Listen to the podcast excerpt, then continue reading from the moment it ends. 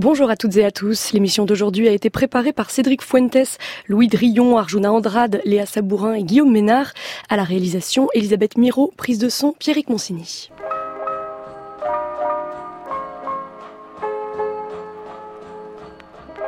Entendez-vous l'écho ? Tiphaine de Rocquigny. Cette semaine, Entendez-vous l'éco passe le bac. À un mois de l'épreuve de sciences économiques et sociales, c'est un programme de révision sur mesure que nous vous avons concocté. Une série spéciale conçue pour les lycéens, mais aussi pour leurs parents et pour tous ceux qui ont la nostalgie de ce frisson d'angoisse ressenti devant une copie blanche. Demain, nous allons revenir sur les inégalités et la notion de justice sociale. Mercredi, c'est le chômage et les politiques de l'emploi qui vont nous intéresser. Jeudi, enfin, on se demandera à qui profite l'internationalisation des échanges. Mais d'abord, après une année marquée par les mobilisations des lycéens pour le climat, la croissance économique est-elle compatible avec la préservation de l'environnement ? C'est le sujet de notre dissertation aujourd'hui. Et pour vous aider à obtenir la meilleure note, nous sommes en compagnie de deux professeurs de SES, Caroline Gey, professeure au lycée Carnot dans le 17e arrondissement de Paris, et Aurélie Vialle, professeure au lycée Louis de Broglie à Marly-le-Roi.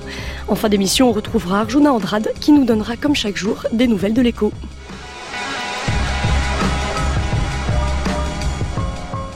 Caroline Gey et Aurélie Vialle, bonjour. Bonjour. Un grand merci d'être avec nous aujourd'hui. La croissance économique est-elle compatible avec la préservation de l'environnement ? C'est le sujet de dissertation qui va nous occuper aujourd'hui.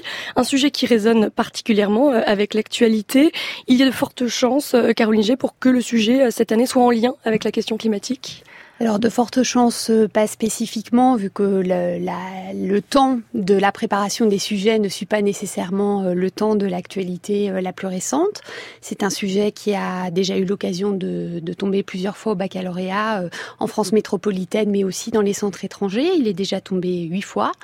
Après, il n'est pas tombé récemment, il me semble, en métropole.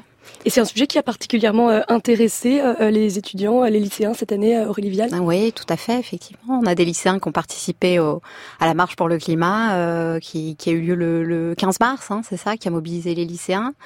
C'est un sujet d'actualité, les gilets jaunes, la démission de Nicolas Hulot, les différents rapports du GIEC sur l'élévation du niveau des températures. Donc c'est un sujet passionnant, oui. Et on va voir comment justement ils peuvent éventuellement intégrer des éléments d'actualité tout au long de cette dissertation. Mais d'abord, quel est le premier réflexe face à un sujet comme celui-ci, Caroline Gey ? Il faut peut-être commencer par définir la croissance ? Alors oui, le premier réflexe face à un sujet de baccalauréat, c'est toujours de définir ses termes. Donc cette idée que bien mettre en évidence le fait que c'est l'augmentation à long terme des richesses qui sont produites sur un territoire et que c'est à l'aune de ce mécanisme économique qu'il va falloir se poser la question de l'impact sur l'environnement de cette recherche d'une augmentation des richesses produites sur nos territoires. Il y a cette nécessité de reformuler la problématique pour l'introduction, Aurélie Vialle. Oui, tout à fait. Dans la dissertation, c'est une spécificité par rapport à l'épreuve composée dans laquelle les élèves ont un travail de reformulation de la problématique qui est moindre. En dissertation, on attend vraiment qu'ils questionnent la question et le sujet qui leur est posé. Et alors, comment est-ce qu'on pourrait reformuler cette question ? La croissance économique est-elle compatible avec la préservation de l'environnement ?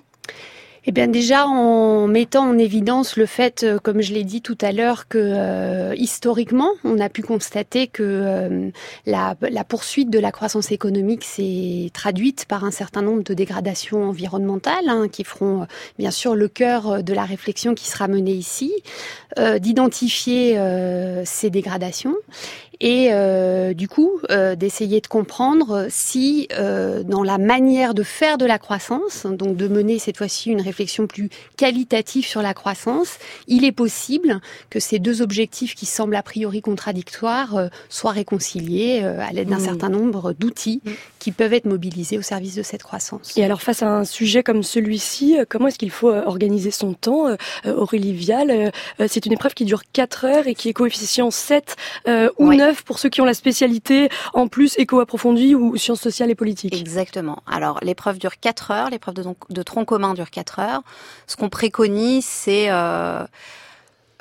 C'est à peu près 2 heures en fait d'analyse du sujet, d'analyse du dossier documentaire, hein, parce que cette dissertation s'accompagne toujours de 3 ou 4 documents que les élèves doivent analyser en lien avec le sujet qui leur est posé. C'est une obligation, il faut qu'ils en tiennent compte. C'est mieux. On peut tolérer qu'1 ou 2 documents ne soient pas mobilisés en fait, mais souvent ce sont des jalons qui vont être nécessaires en fait à la construction d'un raisonnement complet. Ce sont des documents qui sont purement factuels, donc qui n'apportent pas en fait d'éléments de réponse directement à la question, d'éléments de réponse théoriques. Les élèves devront trouver ces éléments dans leur cours. Voilà. Donc 2 heures pour commencer à poser les bases du sujet. Alors 2 heures pour réfléchir au sujet, 2 heures pour faire un brainstorming de cours. Hein, ce qui est très important, c'est d'abord de commencer à énoncer ses connaissances à partir du cours qu'ils ont reçu, et ensuite, dans un second temps, d'analyser les documents. Sinon, en fait, l'analyse des documents risque de borner en fait leur champ de réflexion. Ça semble plus efficace de travailler dans ce sens-là. Ensuite, il faudra qu'ils rédigent leur introduction. Hein, de façon à ce qu'elle soit... Ça, c'est un moment très important. C'est quand même un moment très important, surtout dans la dissertation, où la question de la problématique doit être bien travaillée, hein, comme on le disait tout à l'heure, la définition du sujet, etc. Et peut-être rédiger aussi la conclusion. Voilà. Et ensuite, consacrer 2 heures... 1h30, 2 heures, oui, à la rédaction même du devoir. Sur l'organisation du temps, Caroline Gey, est-ce que vous avez des conseils particuliers à donner ?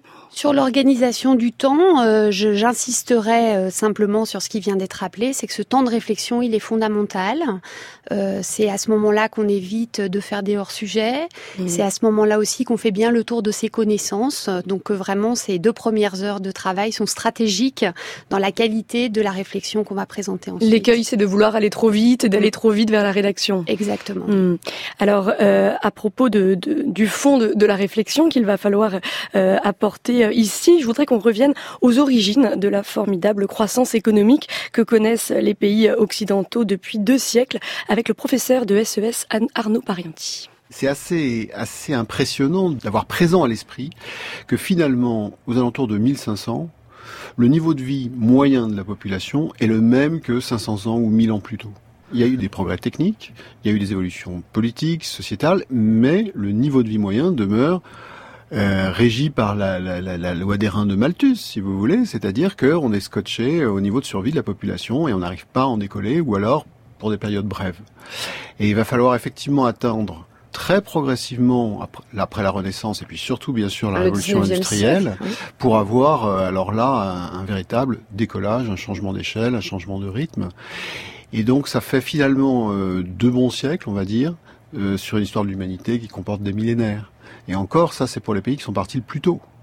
Alors il faut peut-être mettre en avant dans l'introduction l'élévation inédite du niveau de vie à partir du 19e siècle grâce à la croissance économique, Aurélie Vialle. Oui, tout à fait. La révolution industrielle signe effectivement les débuts de la croissance économique.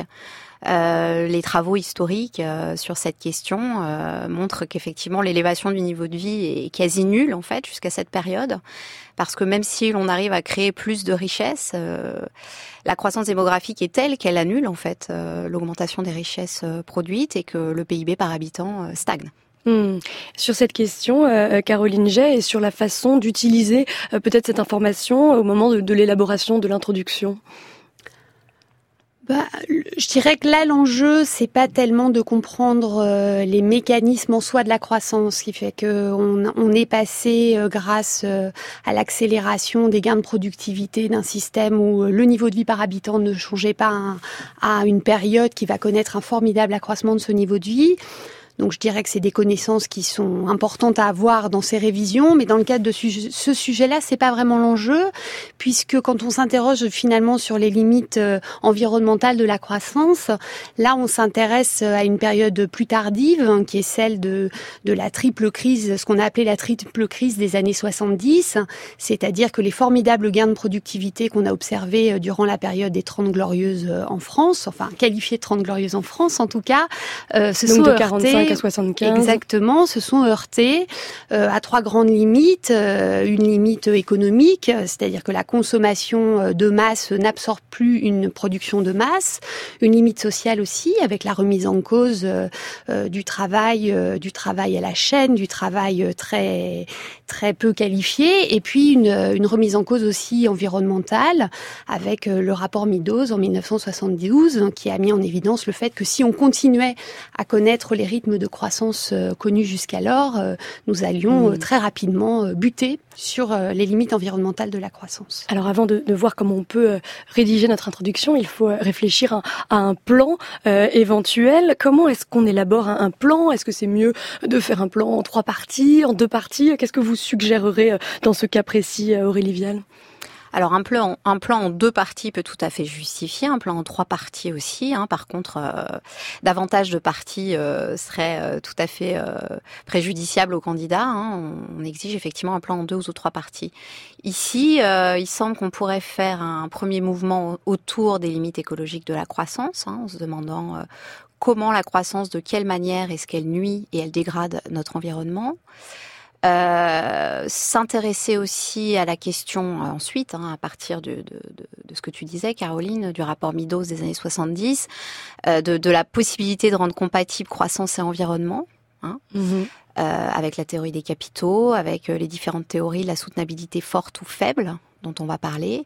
Et puis, peut-être dans un troisième temps, la question des outils économiques dont on dispose pour concilier croissance et environnement. Alors, on va suivre ce plan tout au long de l'émission. Mais d'abord, Caroline Gey, un dernier mot sur l'introduction. Est-ce que les références à l'actualité, par exemple, sont bienvenues ? On parlait de l'actualité au début de cette émission. On demande effectivement aux élèves de commencer leur introduction par une accroche qui montre l'intérêt du sujet. Alors, il y a différentes manières de montrer l'intérêt du sujet. L'actualité en est une. Et effectivement, sur ce thème-là, une accroche sur les mouvements cette année ou depuis un certain temps sur toutes ces questions environnementales sera tout à fait pertinent et valorisé. Alors la première partie donc sera consacrée aux effets de la croissance sur l'environnement, et le premier impact négatif de notre modèle de croissance, c'est bien sûr la pollution des sols, de l'atmosphère et des nappes phréatiques. D'abord, il faudra faire un premier constat comme cela, Aurélie Vialle. Oui, tout à fait. Effectivement, il faudra adresser la liste des limites écologiques auxquelles se heurte la croissance. Donc, on peut parler effectivement des rejets polluants, en particulier l'émission de CO2, voilà, qui renforcent l'effet de serre, qui conduisent au réchauffement climatique. Je crois qu'à l'horizon 2100, les prévisions les plus pessimistes, et encore je suis pas sûre que ce soit les plus pessimistes, mais envisagent que l'élévation des températures pourrait atteindre 5 degrés. On est d'ores et déjà à plus 1,2 degrés par rapport à l'ère pré-industrielle. Donc ça, c'est une première dégradation à prendre en compte. Les catastrophes écologiques aussi, les marées noires, les accidents nucléaires, Fukushima, etc., Tchernobyl dont on peut parler. Et puis la destruction du capital naturel, la dégradation des ressources renouvelables, non renouvelables, qui peut conduire à l'extinction de certaines espèces, à la disparition de certains gisements de pétrole, certaines matières premières. Et on pourra peut-être expliquer dans cette première partie comment fonctionne la surexploitation des ressources énergétiques, quelles ont été leurs conséquences, et notamment celles autour du gaz et du pétrole. C'est un aspect qui va être attendu dans cette dissertation, Caroline Gey. Ce qui est attendu des élèves, c'est non seulement qu'ils soient capables d'illustrer, bien évidemment, ces dégradations environnementales, mais qu'ils soient capables d'en expliquer les mécanismes économiques. C'est-à-dire que, bien évidemment, si la croissance s'est faite au prix d'une dégradation de l'environnement, c'est pas simplement parce que les individus n'ont pas de conscience environnementale, c'est parce qu'on démontre, dans le cadre d'une économie de marché, que si on laisse les individus fonctionner de manière rationnelle, en fonction d'un calcul coût-avantage, ça a deux conséquences économiques. La première, c'est de générer ce qu'on appelle des externalités négatives. C'est l'exemple de la pollution. Donc de surproduire des activités qui génèrent des externalités négatives, parce qu'on ne prend pas en compte, en tant qu'individu, quand on est producteur, l'impact négatif de son activité sur le bien-être des populations. Donc on ne cherche pas à leur nuire de manière volontaire, mais simplement dans le calcul économique qu'on mène qui est individuel, on n'en tient pas compte. Donc sans régulation, l'activité économique tend à créer des externalités négatives. Exactement, tout à fait. Donc ce mécanisme est absolument central. Et puis le second qui est central, c'est l'épuisement des ressources naturelles. Et là, c'est le même mécanisme. C'est ce qu'on appelle la tragédie des biens communs. Si on a des biens dont on ne peut pas priver l'accès et l'exploitation aux individus, eh bien ces derniers ont intérêt à les surexploiter puisque le bénéfice qu'ils vont en tirer est individuel, mais le coût de la disparition de ces ressources est collectif. Donc touchera tous les individus qu'ils aient ou non exploité cette ressource. Donc là, de la même manière, on montre que le calcul économique amène les individus à faire disparaître les ressources qui leur permettent pour un certain nombre d'entre eux de vivre et de générer une activité économique. Il faudra peut-être souligner que les émissions de gaz à effet de serre sont plus importantes dans les pays industrialisés, mais que c'est dans les pays émergents qu'aujourd'hui elles augmentent le plus, Aurélie. Oui, tout à fait. Effectivement, je crois que c'est la Chine aujourd'hui, le premier pollueur mondial devant les États-Unis. Si par contre on utilise le ratio des émissions par habitant, émissions de CO2 par habitant, les États-Unis restent en tête, mais la question des émergents est une vraie question. Oui. Alors il y a cette question effectivement de la surexploitation des ressources et notamment de la surexploitation des ressources halieutiques. En 2012, plus de 91 millions de tonnes de poissons furent pêchées dans les mers et les océans du globe. Ajouté aux 66 millions de tonnes de poissons élevés en aquaculture, cela nous fait un total de près de 158 millions de tonnes. Un joli festin marin. Sans oublier les 11 à 26 millions de tonnes de pêche illégale, petite cerise sur le gâteau. Mais ça n'a pas toujours été le cas. En 1950, on pêchait à peine 18,7 millions de tonnes de poissons, presque 5 fois moins qu'aujourd'hui. La pêche industrielle est passée par là. Grâce à des technologies de pointe issues de la Seconde Guerre mondiale, comme les radars ou l'incassable fil de nylon, la pêche au gros est devenue la pêche en gros. Et depuis 1994, les quantités de poissons pêchés plafonnent à 90 millions de tonnes. Avec 29% des espèces surexploitées, les océans se vident. Mais il faut bien fournir les étals. Entre 1960 et 2012, la consommation moyenne de poissons a presque doublé, passant de 10 à 19 kilos par an et par personne. L'aquaculture tente de pallier le problème. Ces bassins d'élevage ne produisaient que 600 000 tonnes de poissons en 1950. Selon la FAO, ils pourraient fournir plus de poissons que la pêche en milieu naturel d'ici 2030, dépassant les 93 millions de tonnes par an. Sauf que, jusqu'à présent, ces poissons d'élevage sont nourris avec d'autres poissons, tout droit sortis des océans. Voilà un extrait d'une émission de la web-série Data Gueule diffusée sur YouTube. L'exemple de la surpêche peut être mobilisé, Caroline Gey, et peut-être que c'est ici que l'on peut parler des chiffres que l'on peut mobiliser grâce justement à ce dossier documentaire dont les élèves disposent. Exactement, donc c'est un très bon exemple pour illustrer la tragédie des biens communs dont on parlait avant la diffusion de cet extrait. L'intérêt du dossier documentaire, c'est de fournir aux élèves un certain nombre de données. Ils en ont bien évidemment vu un certain nombre en classe avec leurs professeurs. Ils en ont retenu un certain nombre et puis n'ont pas de données sur d'autres éléments. Donc l'intérêt du dossier documentaire, c'est d'aller chercher ces illustrations. Il ne faut pas oublier que ce qu'on demande à un élève quand il argumente, c'est de développer un argument. Et un argument, qu'est-ce que c'est ? C'est une idée qui apporte un élément de réponse au sujet, l'explication de cette idée et des mécanismes économiques qui la sous-tendent, et puis la validation de cette idée par un exemple, par une donnée qui montre son caractère pertinent dans le cadre de la réflexion qui est menée. On parlait des impacts de la pollution, des impacts qui peuvent être évidemment à la fois économiques et écologiques. Et la pollution a en particulier un impact sur la biodiversité. Vous en parliez, Aurélie Vialle, au point que l'on parle aujourd'hui de la 6e extinction de masse des espèces.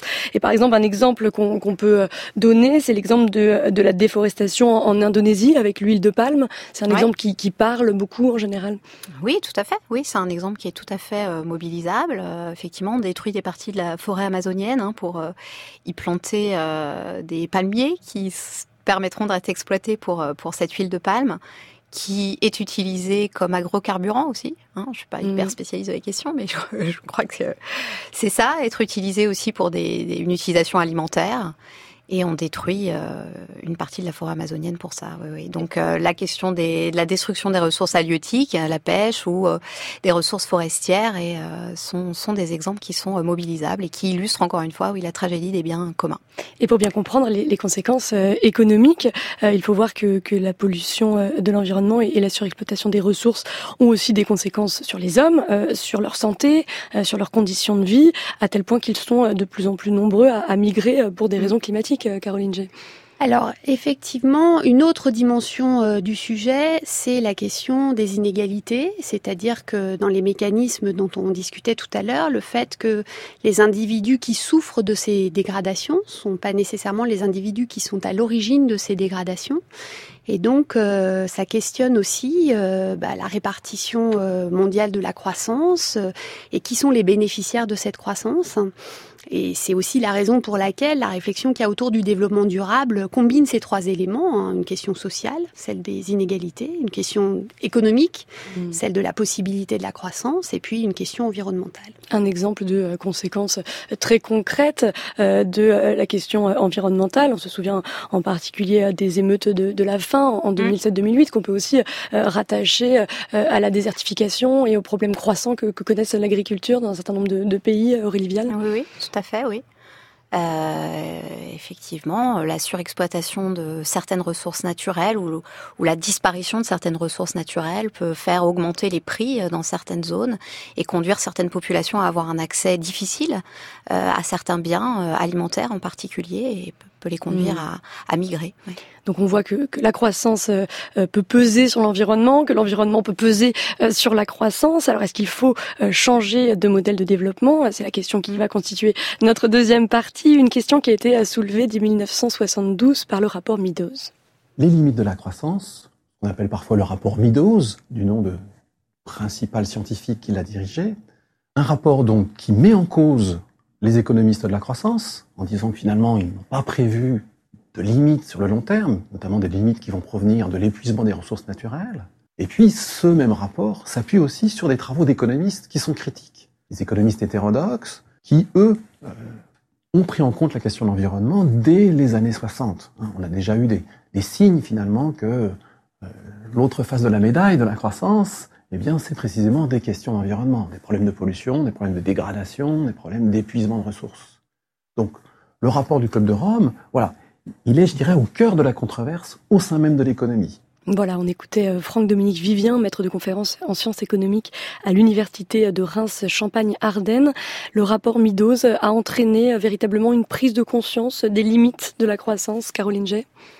Oui, et comme il a été rappelé ici, il y a derrière une controverse théorique.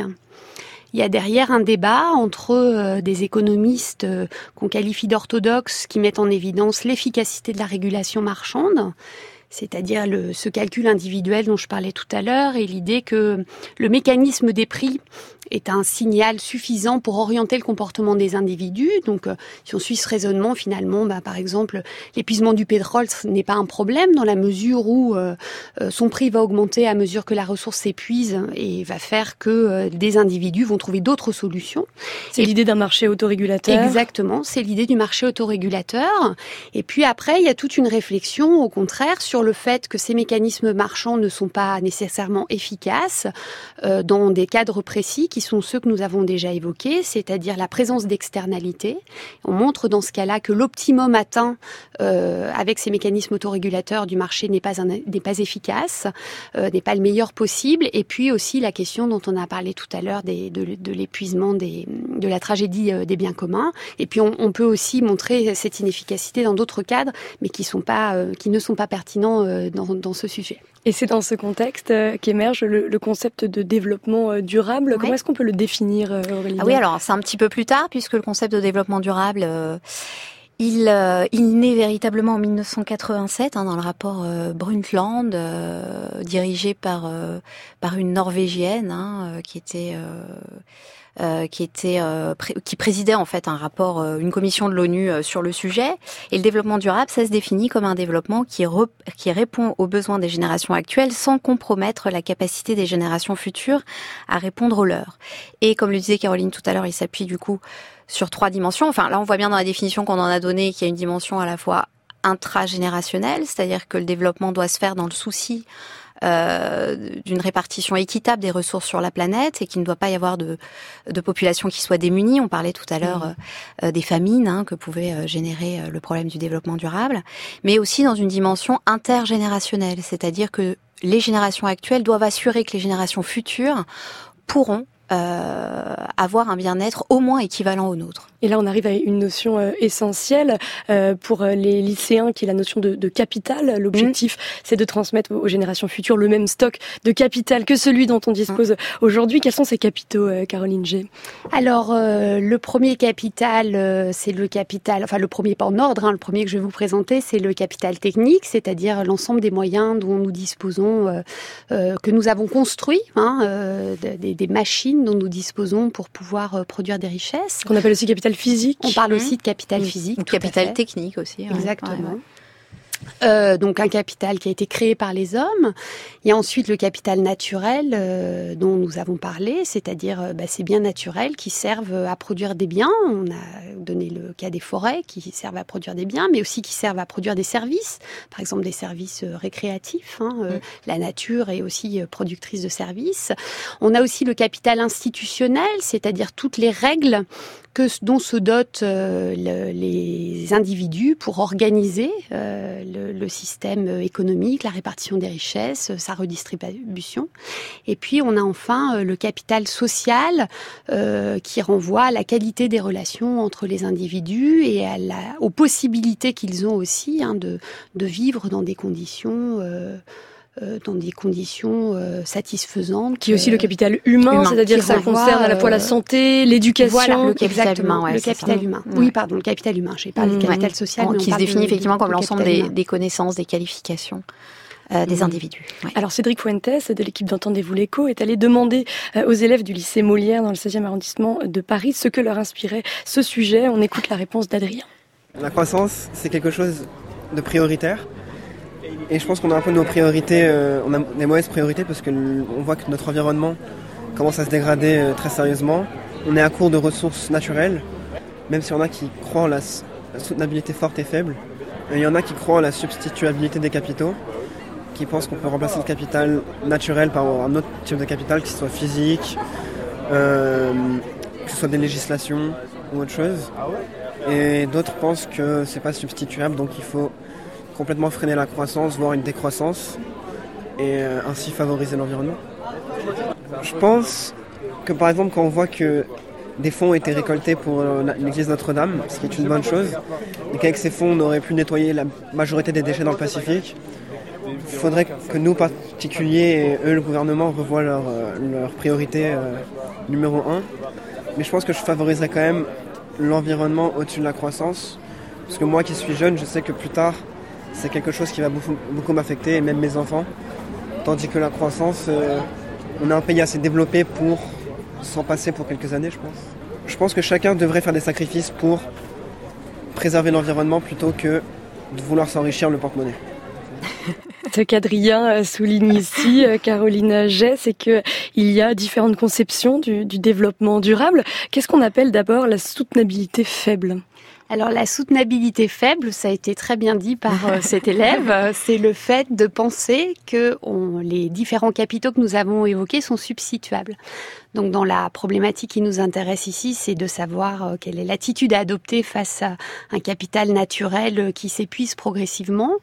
Et un certain nombre d'économistes considèrent que ce qui compte, en fait, c'est de transmettre aux générations futures un stock de capitaux total équivalent à celui que nous possédons. Et donc, il est dans cette perspective possible de remplacer du capital naturel par du capital technique. Et donc, c'est par exemple l'éducation, promouvoir l'éducation devrait permettre de répondre aux enjeux du climat, ou encore la technologie qui permettrait de compenser la dégradation de l'environnement. Exactement. On peut considérer que, alors que le capital naturel peut se dégrader dans le temps, le capital humain, lui, a la faculté d'augmenter en général, tout comme le capital technique dont on a parlé, lorsqu'on incorpore du progrès technique. Et que du coup, une population mieux éduquée, des innovations, un capital technique plus performant serait à même de compenser une dégradation du capital naturel. Mais là, effectivement, on est dans un raisonnement néoclassique qui n'est partagé que par les partisans de la soutenabilité faible. Et alors, face à cette vision, que défendent les partisans de la soutenabilité forte, Caroline Gey ? Eh bien, que le capital naturel a un statut à part, que c'est donc ce stock de capital qui doit être transmis aux générations futures, et donc que nous n'avons pas la possibilité d'en priver une partie ces générations futures, et qu'à partir de ce moment-là, il faut mettre en œuvre des modes de production qui permettent de maintenir constant ce stock de capital. Donc toute exploitation doit faire l'objet d'un remplacement de ce capital pour que les générations futures puissent en disposer. On a compris que deux conceptions s'opposaient ici, et notre troisième partie sera consacrée aux instruments qui permettraient de faire évoluer notre modèle de croissance vers un modèle plus durable. On en parle dans un instant. Fin des 80, le rapport Brundtland sur la table signait la naissance du développement durable. Les nations prennent conscience des limites du PIB, qu'on appelle dans le métier les externalités. L'air et l'eau sont pollués, les ressources disparaissent. Pour nos enfants, dis-moi, qu'est-ce qu'on laisse? Durable ou soutenable, c'est la même notion. Ouais mais mec, en fait il y a deux dimensions. PIB, PIB, tout le monde ne jure que par le PIB. C'est une somme de valeur ajoutée. PIB, PIB, on ne parle que du PIB. La richesse créée au cours d'une année. Plus de pouvoir d'achat, moins de monde à Pôle emploi. Des recettes pour l'État et une dette qui s'en va. La croissance à tout prix, c'est la règle et c'est le but. Plus de classe, plus de lutte, juste plus de produits intérieurs bruts.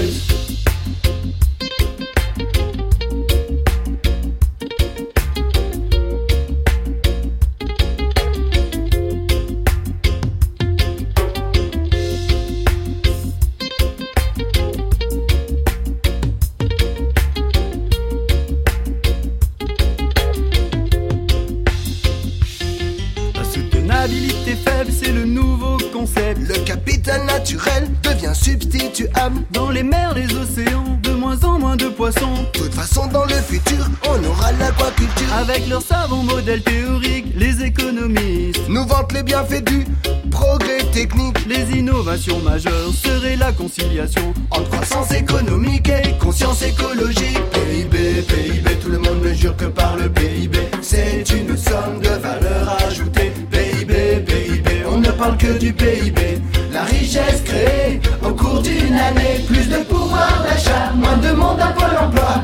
Des recettes pour l'État et une dette qui s'en va. La croissance à tout prix, c'est la règle et c'est le but. Plus de classe, plus de lutte, juste plus de produits intérieurs bruts. Le PIB, le développement durable, une chanson réalisée par le lycée Jules Fromet d'Aubenas. Notre série spéciale Bac Éco 2019 se poursuit dans Entendez-vous l'éco sur France Culture. Nous sommes toujours en compagnie de deux professeurs de SES, Caroline Gey et Aurélie Vialle.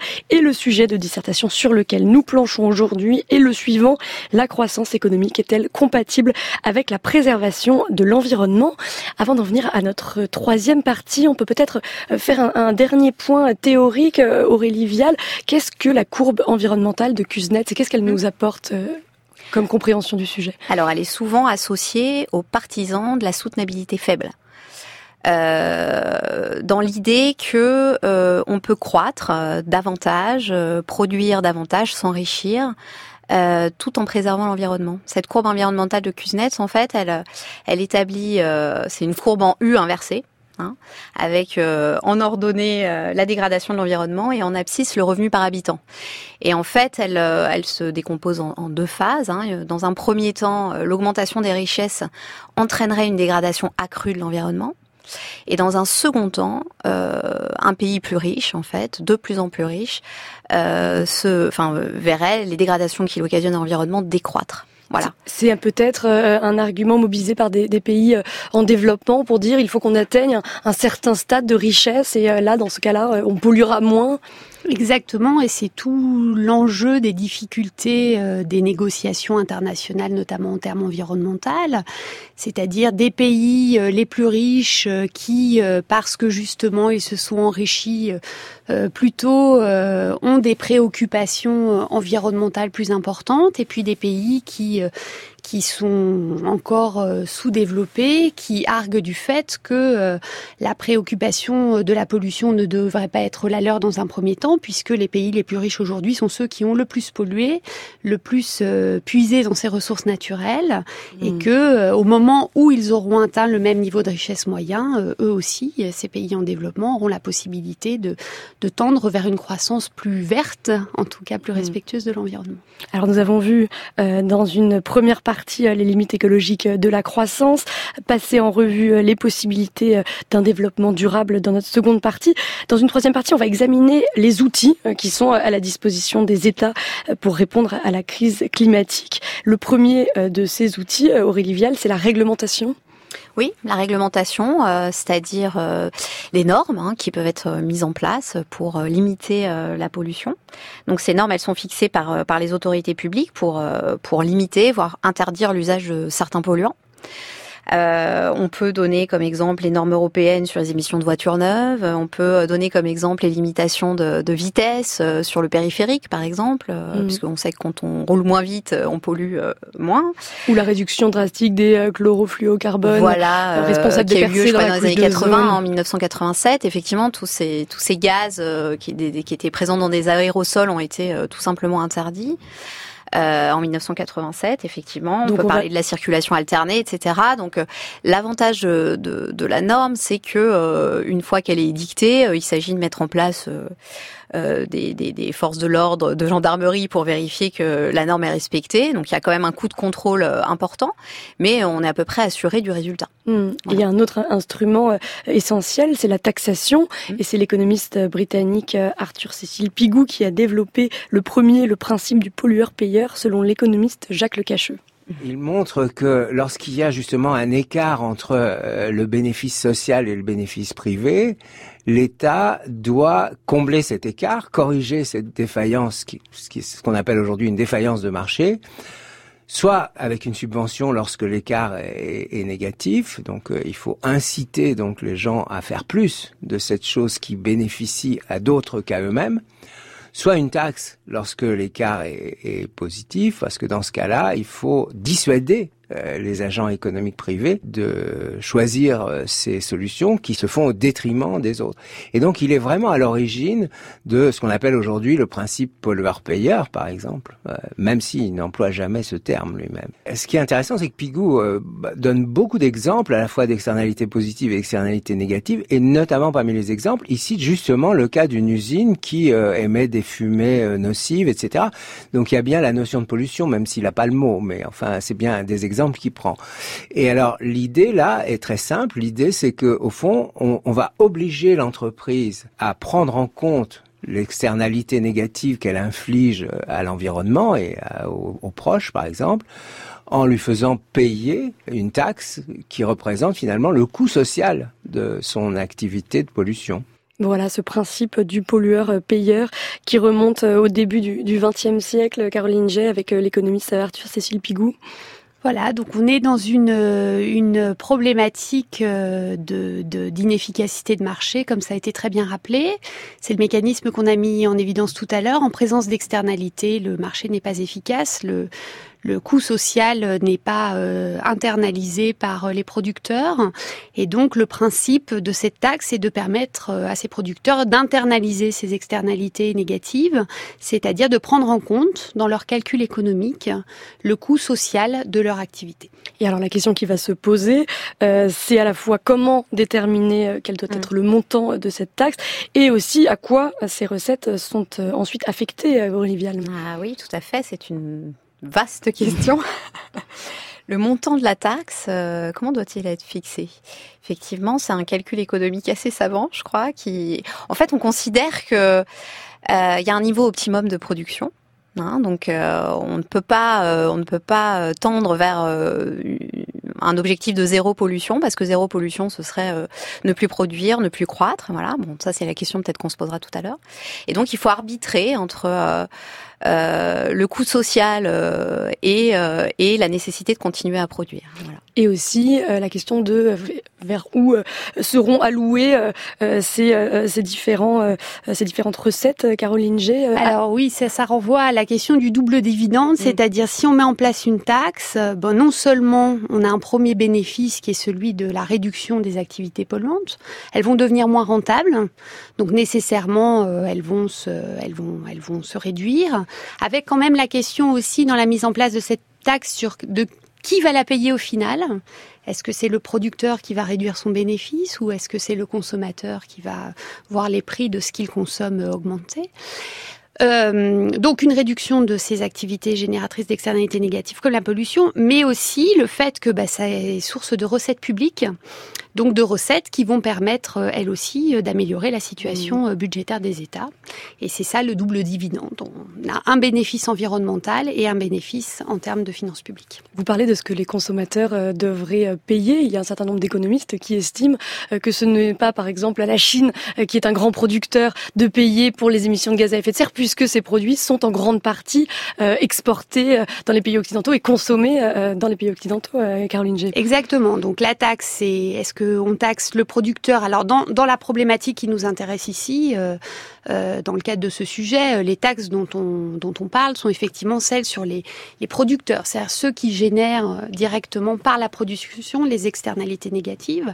Mais effectivement, la problématique qui se pose aussi, c'est de savoir si finalement c'est pas le consommateur qui doit payer plus cher des produits qu'il paye à moindre prix parce que justement ils sont produits dans des pays avec des normes environnementales moins importantes et puis aussi avec des conditions et des coûts du travail plus faibles. Ça renvoie à une autre problématique, mais on voit bien ici avec cet exemple l'imbrication entre le côté social et environnemental, c'est-à-dire toutes les questions d'inégalité qui sont posées de manière implicite dans le cadre de cette réflexion. Il y a un dernier outil auquel les États peuvent recourir, ce sont les marchés de quotas d'émissions, et cette fois, Aurélie Vialle, ce sont les travaux de Ronald Coase qu'il faut mobiliser. Oui, effectivement, oui, il a travaillé sur cette question, sur la capacité que peut avoir le marché à gérer ces problèmes de pollution. Donc là, il s'agit de marché des quotas ou marché des droits à polluer, qui vise à réduire les émissions de CO2. Comment est-ce que ça fonctionne concrètement ? Il s'agit de donner un prix à la tonne de CO2 ? Oui, tout à fait. Donc en fait, c'est assez simple à mettre en place. Il s'agit de savoir quel est l'objectif de pollution qu'on se donne. Donc de déterminer le volume d'émissions de CO2 qu'on tolère dans l'atmosphère, donc ça envoie aussi à un choix social, et de distribuer des quotas, c'est-à-dire des jetons à polluer en fait aux différentes entreprises. Alors ça ne concerne, ce marché existe au sein de l'Union européenne depuis 2005 et ça concerne 12 000 installations, donc les plus grosses entreprises se voient distribuer des quotas de pollution qui correspondent à l'objectif en fait fixé par les États, et elles doivent polluer strictement le nombre de quotas qui leur a été distribué. Si jamais, en fait, ces entreprises s'avéraient être moins vertueuses que prévu, elles auraient à se procurer des quotas sur le marché du carbone à des entreprises qui, elles, ont moins pollué qu'elles auraient pu le faire. Et c'est pour ça, Caroline Gey, que plus le prix de la tonne de CO2 est élevé, plus les entreprises sont incitées à utiliser des méthodes de production moins polluantes. Exactement. On est encore dans une problématique d'internalisation des externalités avec un autre mécanisme. Donc l'idée, c'est je fais un arbitrage, j'ai un quota, alors est-ce que je l'utilise ou est-ce que je mets en œuvre des techniques de production moins polluantes qui vont me permettre de vendre ces quotas d'émissions et donc de cette manière peut-être de financer une partie de mes investissements. L'avantage par rapport au système de taxes, on est dans la même logique d'internalisation des externalités négatives. Par contre, l'avantage c'est que là, on sait directement quel va être le niveau d'émissions polluantes, puisque, comme l'a dit Aurélie à l'instant, c'est l'État qui fixe, les autorités, quand le marché n'est pas national, comme c'est le cas en Europe, qui fixe un niveau total d'émissions. Et donc, il a aussi la possibilité, s'il souhaite le réduire, d'intervenir sur ce marché pour racheter des quotas et donc réduire le niveau total d'émissions. Il y a différents marchés de quotas d'émissions qui existent aujourd'hui. Vous l'avez dit, Aurélie Vialle, il y en a un qui a été mis en place au milieu des années 2000 dans l'Union européenne. Mais pour ce qui concerne l'Union européenne, les émissions concernées représentent seulement 40% des émissions de gaz à effet de serre. Ce qu'on voit, Caroline Gey, c'est que le problème de ces marchés de quotas d'émissions, c'est que ils ne sont pas encore généralisés. Ils concernent encore des petits groupes de pays et non pas non plus l'intégralité des émissions de gaz à effet de serre. Oui, on est là encore dans la problématique des négociations ici au niveau européen qu'on peut élargir au niveau international, c'est-à-dire que il faut que les pays se mettent d'accord. Ces pays ont des pratiques en termes d'émissions plus ou moins importantes, donc des intérêts plus ou moins, des intérêts différents à mettre en place ces systèmes. Si vous avez une économie dont la compétitivité se fait à l'exportation sur des productions très peu polluantes, ça va pas beaucoup les impacter, ces entreprises. Si par contre vos entreprises sont très polluantes, vous allez être très impactés.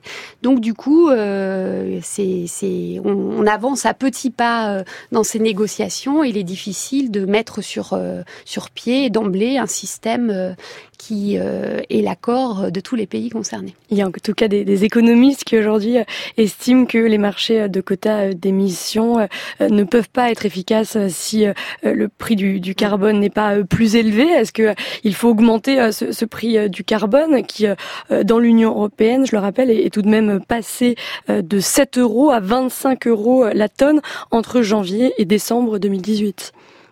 Alors oui, il y a les recommandations de la commission Stern-Stiglitz notamment, qui estimait que il faudrait que progressivement le prix de la tonne de carbone passe à $80 d'ici 2020 et soit compris entre $50 et $100 en 2030 pour avoir effectivement un impact en termes d'objectifs sur les émissions de CO2. Parce que les émissions de CO2 ont bien diminué dans l'Union européenne ces dernières années, mais il y a un certain nombre d'économistes qui disent que finalement ça n'est pas tellement lié à ce marché des quotas d'émissions, que ce n'est tout simplement pas assez incitatif.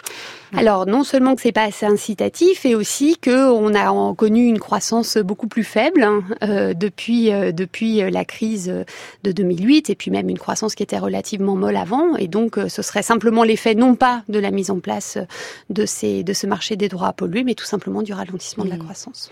Comment peut-on écrire une conclusion à ce sujet ? Est-ce qu'il faut notamment donner une ouverture, et notamment est-ce qu'on pourrait ouvrir sur l'hypothèse d'une société post-croissance? Est-ce que il faut imaginer une société sans croissance pour qu'il n'y ait plus de pollution oliviale? Oui, c'est tout à fait possible. Alors, en termes méthodologiques, une conclusion, elle doit comporter, je dirais, 2 temps. Donc, un temps où on rappelle la question principale qui a été posée, les différents arguments, les différents jalons qu'on y a apportés pour y répondre. Et ensuite, il faudrait une ouverture. Voilà. Donc l'ouverture pourrait tout à fait consister à se poser la question de la compatibilité en fait entre la croissance et l'environnement, mais dans un sens assez strict. C'est-à-dire, est-ce qu'il ne faut pas décroître pour permettre la préservation de l'environnement. Est-ce qu'il faudrait une croissance zéro ou carrément la décroissance, Caroline Gey, pour imaginer une société qui pourrait vivre dans cette planète avec toutes les limites qu'on connaît? Alors oui, ça pose la question aussi de savoir si ce qu'il faut c'est arrêter la croissance ou si ce qu'il faut c'est changer de modèle de croissance. Donc en fait, l'enjeu de cette ouverture, c'est celui-là, c'est est-ce que finalement notre horizon, c'est nécessairement, compte tenu des évolutions constatées, d'apprendre à vivre dans une société où on consomme moins ?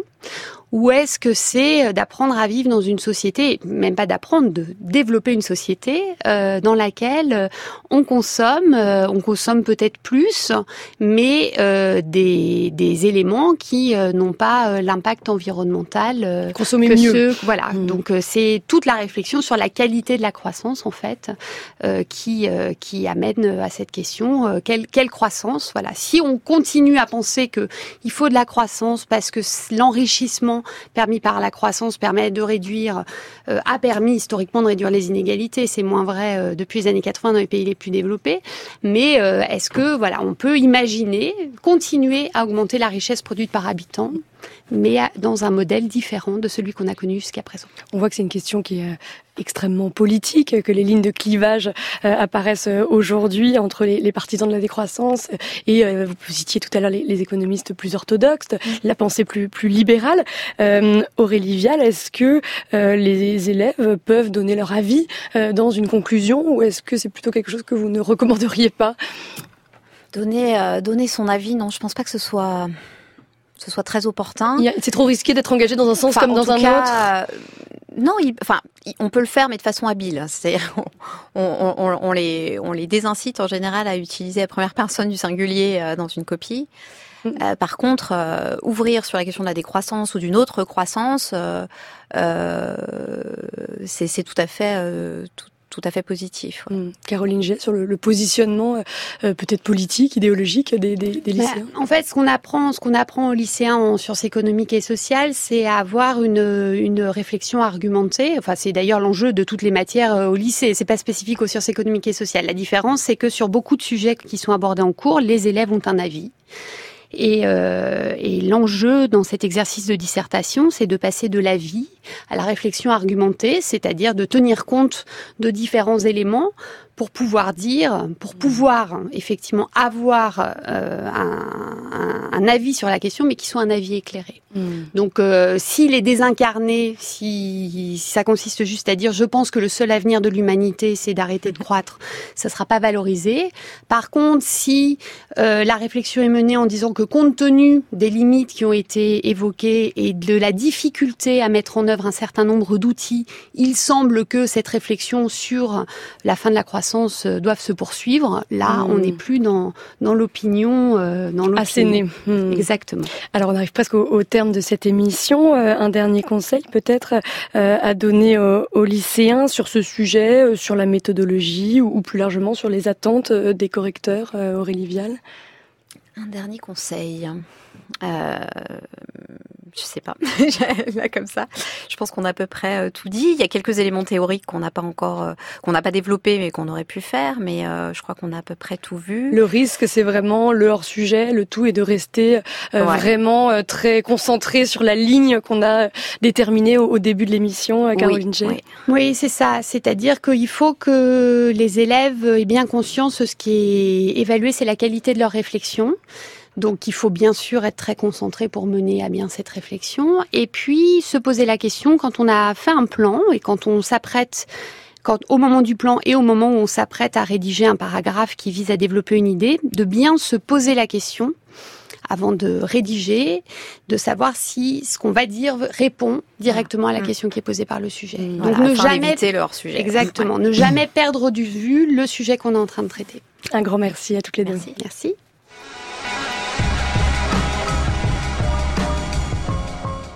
Et c'est l'heure de retrouver Arjuna Andrade pour les nouvelles de l'éco. Bonjour Arjuna. Bonjour Tiphaine, bonjour à tous. Alors que le prix de l'électricité doit augmenter le 1er juin de près de 6%, vous avez choisi de revenir aujourd'hui sur les raisons de cette flambée de l'électricité. Mais oui, une hausse qui touchera les tarifs réglementés, les fameux tarifs bleus auxquels on souscrit près de 75% des Français, mais aussi une grande partie des offres concurrentes indexées sur ces tarifs, Engie, Total, Direct Energie. Pour un ménage qui se chauffe à l'électricité, cette hausse des tarifs devrait tout de même représenter un renchérissement de la facture énergétique d'environ 85 € par an. Un changement qui est donc loin d'être indolore pour les Français. Mais comme l'explique un article des Échos, cette augmentation serait en bonne partie liée à la montée en puissance de la concurrence. Mais oui, un comble. Il faut dire que le tarif régulé a cette particularité qu'il ne vise pas à refléter les coûts du fournisseur historique EDF, mais à permettre aux opérateurs alternatifs de le concurrencer. Pour le dire autrement, c'est encore une histoire de concurrence forcée qui a mal tourné. Et pour bien le comprendre, il convient de revenir en arrière pour voir comment l'Union européenne s'est attachée à casser les monopoles en matière d'énergie. Il faut dire que Bruxelles a toujours eu du mal à saisir l'intérêt et la spécificité des services publics et ne supporte pas la place ultra dominante du géant français de l'énergie. Haro donc sur le service public, haro sur le monopole d'EDF et l'insupportable pouvoir que détient l'énergéticien. Dès 1999, des fournisseurs concurrents sont autorisés à proposer des contrats aux entreprises. Exactement, et dès 2007, cette dérégulation s'élargit aux particuliers qui peuvent désormais choisir un autre fournisseur qu'EDF. Dans le même temps, un marché de l'électricité est lancé au début des années 2000 avec la création d'une bourse française puis d'un marché européen. Dès lors, deux systèmes coexistent. D'un côté, l'offre réglementée, héritée du monopole de services publics, et de l'autre, les offres dites de marché proposées par les fournisseurs privés. Mais rapidement, on se rend compte que la concurrence n'offre pas les résultats espérés. Les Français restent attachés malgré tout aux services publics et sont toujours 80% en 2010 à choisir le tarif réglementé. La France vote alors la loi sur la nouvelle organisation des marchés d'électricité. Absolument, puisque la concurrence libre et non faussée ne produit pas les résultats escomptés, le législateur entreprend de la fausser, nous explique un article du Monde diplomatique. Est alors instauré un mécanisme qui oblige EDF à tenir à disposition de ses concurrents une partie de sa production nucléaire à prix coûtant. Les sociétés privées peuvent alors acheter cette électricité mais n'en ont pas l'obligation. Elles peuvent également recourir à la bourse si elles le souhaitent et surtout si c'est moins cher pour elles. Mais la loi va plus loin. Pour ne pas pénaliser les acteurs du privé et cette sacro-sainte concurrence, les tarifs d'EDF devront suivre ceux du marché. En clair, si le prix de l'électricité augmente à la bourse, le service public sera sommé de s'aligner. Et tant pis si cette hausse pèse désormais sur les consommateurs. C'est donc exactement ce qui se passe aujourd'hui avec l'envolée du prix des matières premières et des quotas carbone. Le prix du kilowatt, lui aussi, s'envole à la bourse européenne. Une obsession pour la concurrence qui trouble jusqu'à l'autorité de la concurrence elle-même, qui pointe le paradoxe d'un système qui a réussi à garantir, quoi qu'il arrive pour les clients, de bénéficier des prix les plus chers du marché.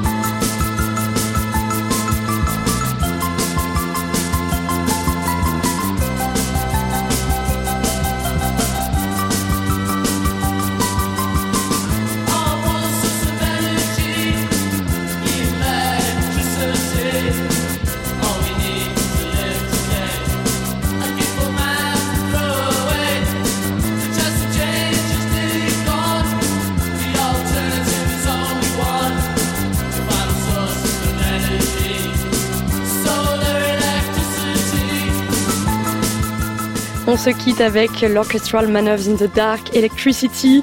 Merci beaucoup Caroline Gey et Aurélie Vialle de nous avoir accompagnés aujourd'hui tout au long de cette première épreuve de dissertation. Demain, c'est une épreuve composée qui nous attend sur la question des inégalités et de la justice sociale. En attendant, vous pouvez écouter ou réécouter toutes nos émissions sur notre site franceculture.fr et en podcast. Rendez-vous également sur Twitter, #Entendez-vous l'éco.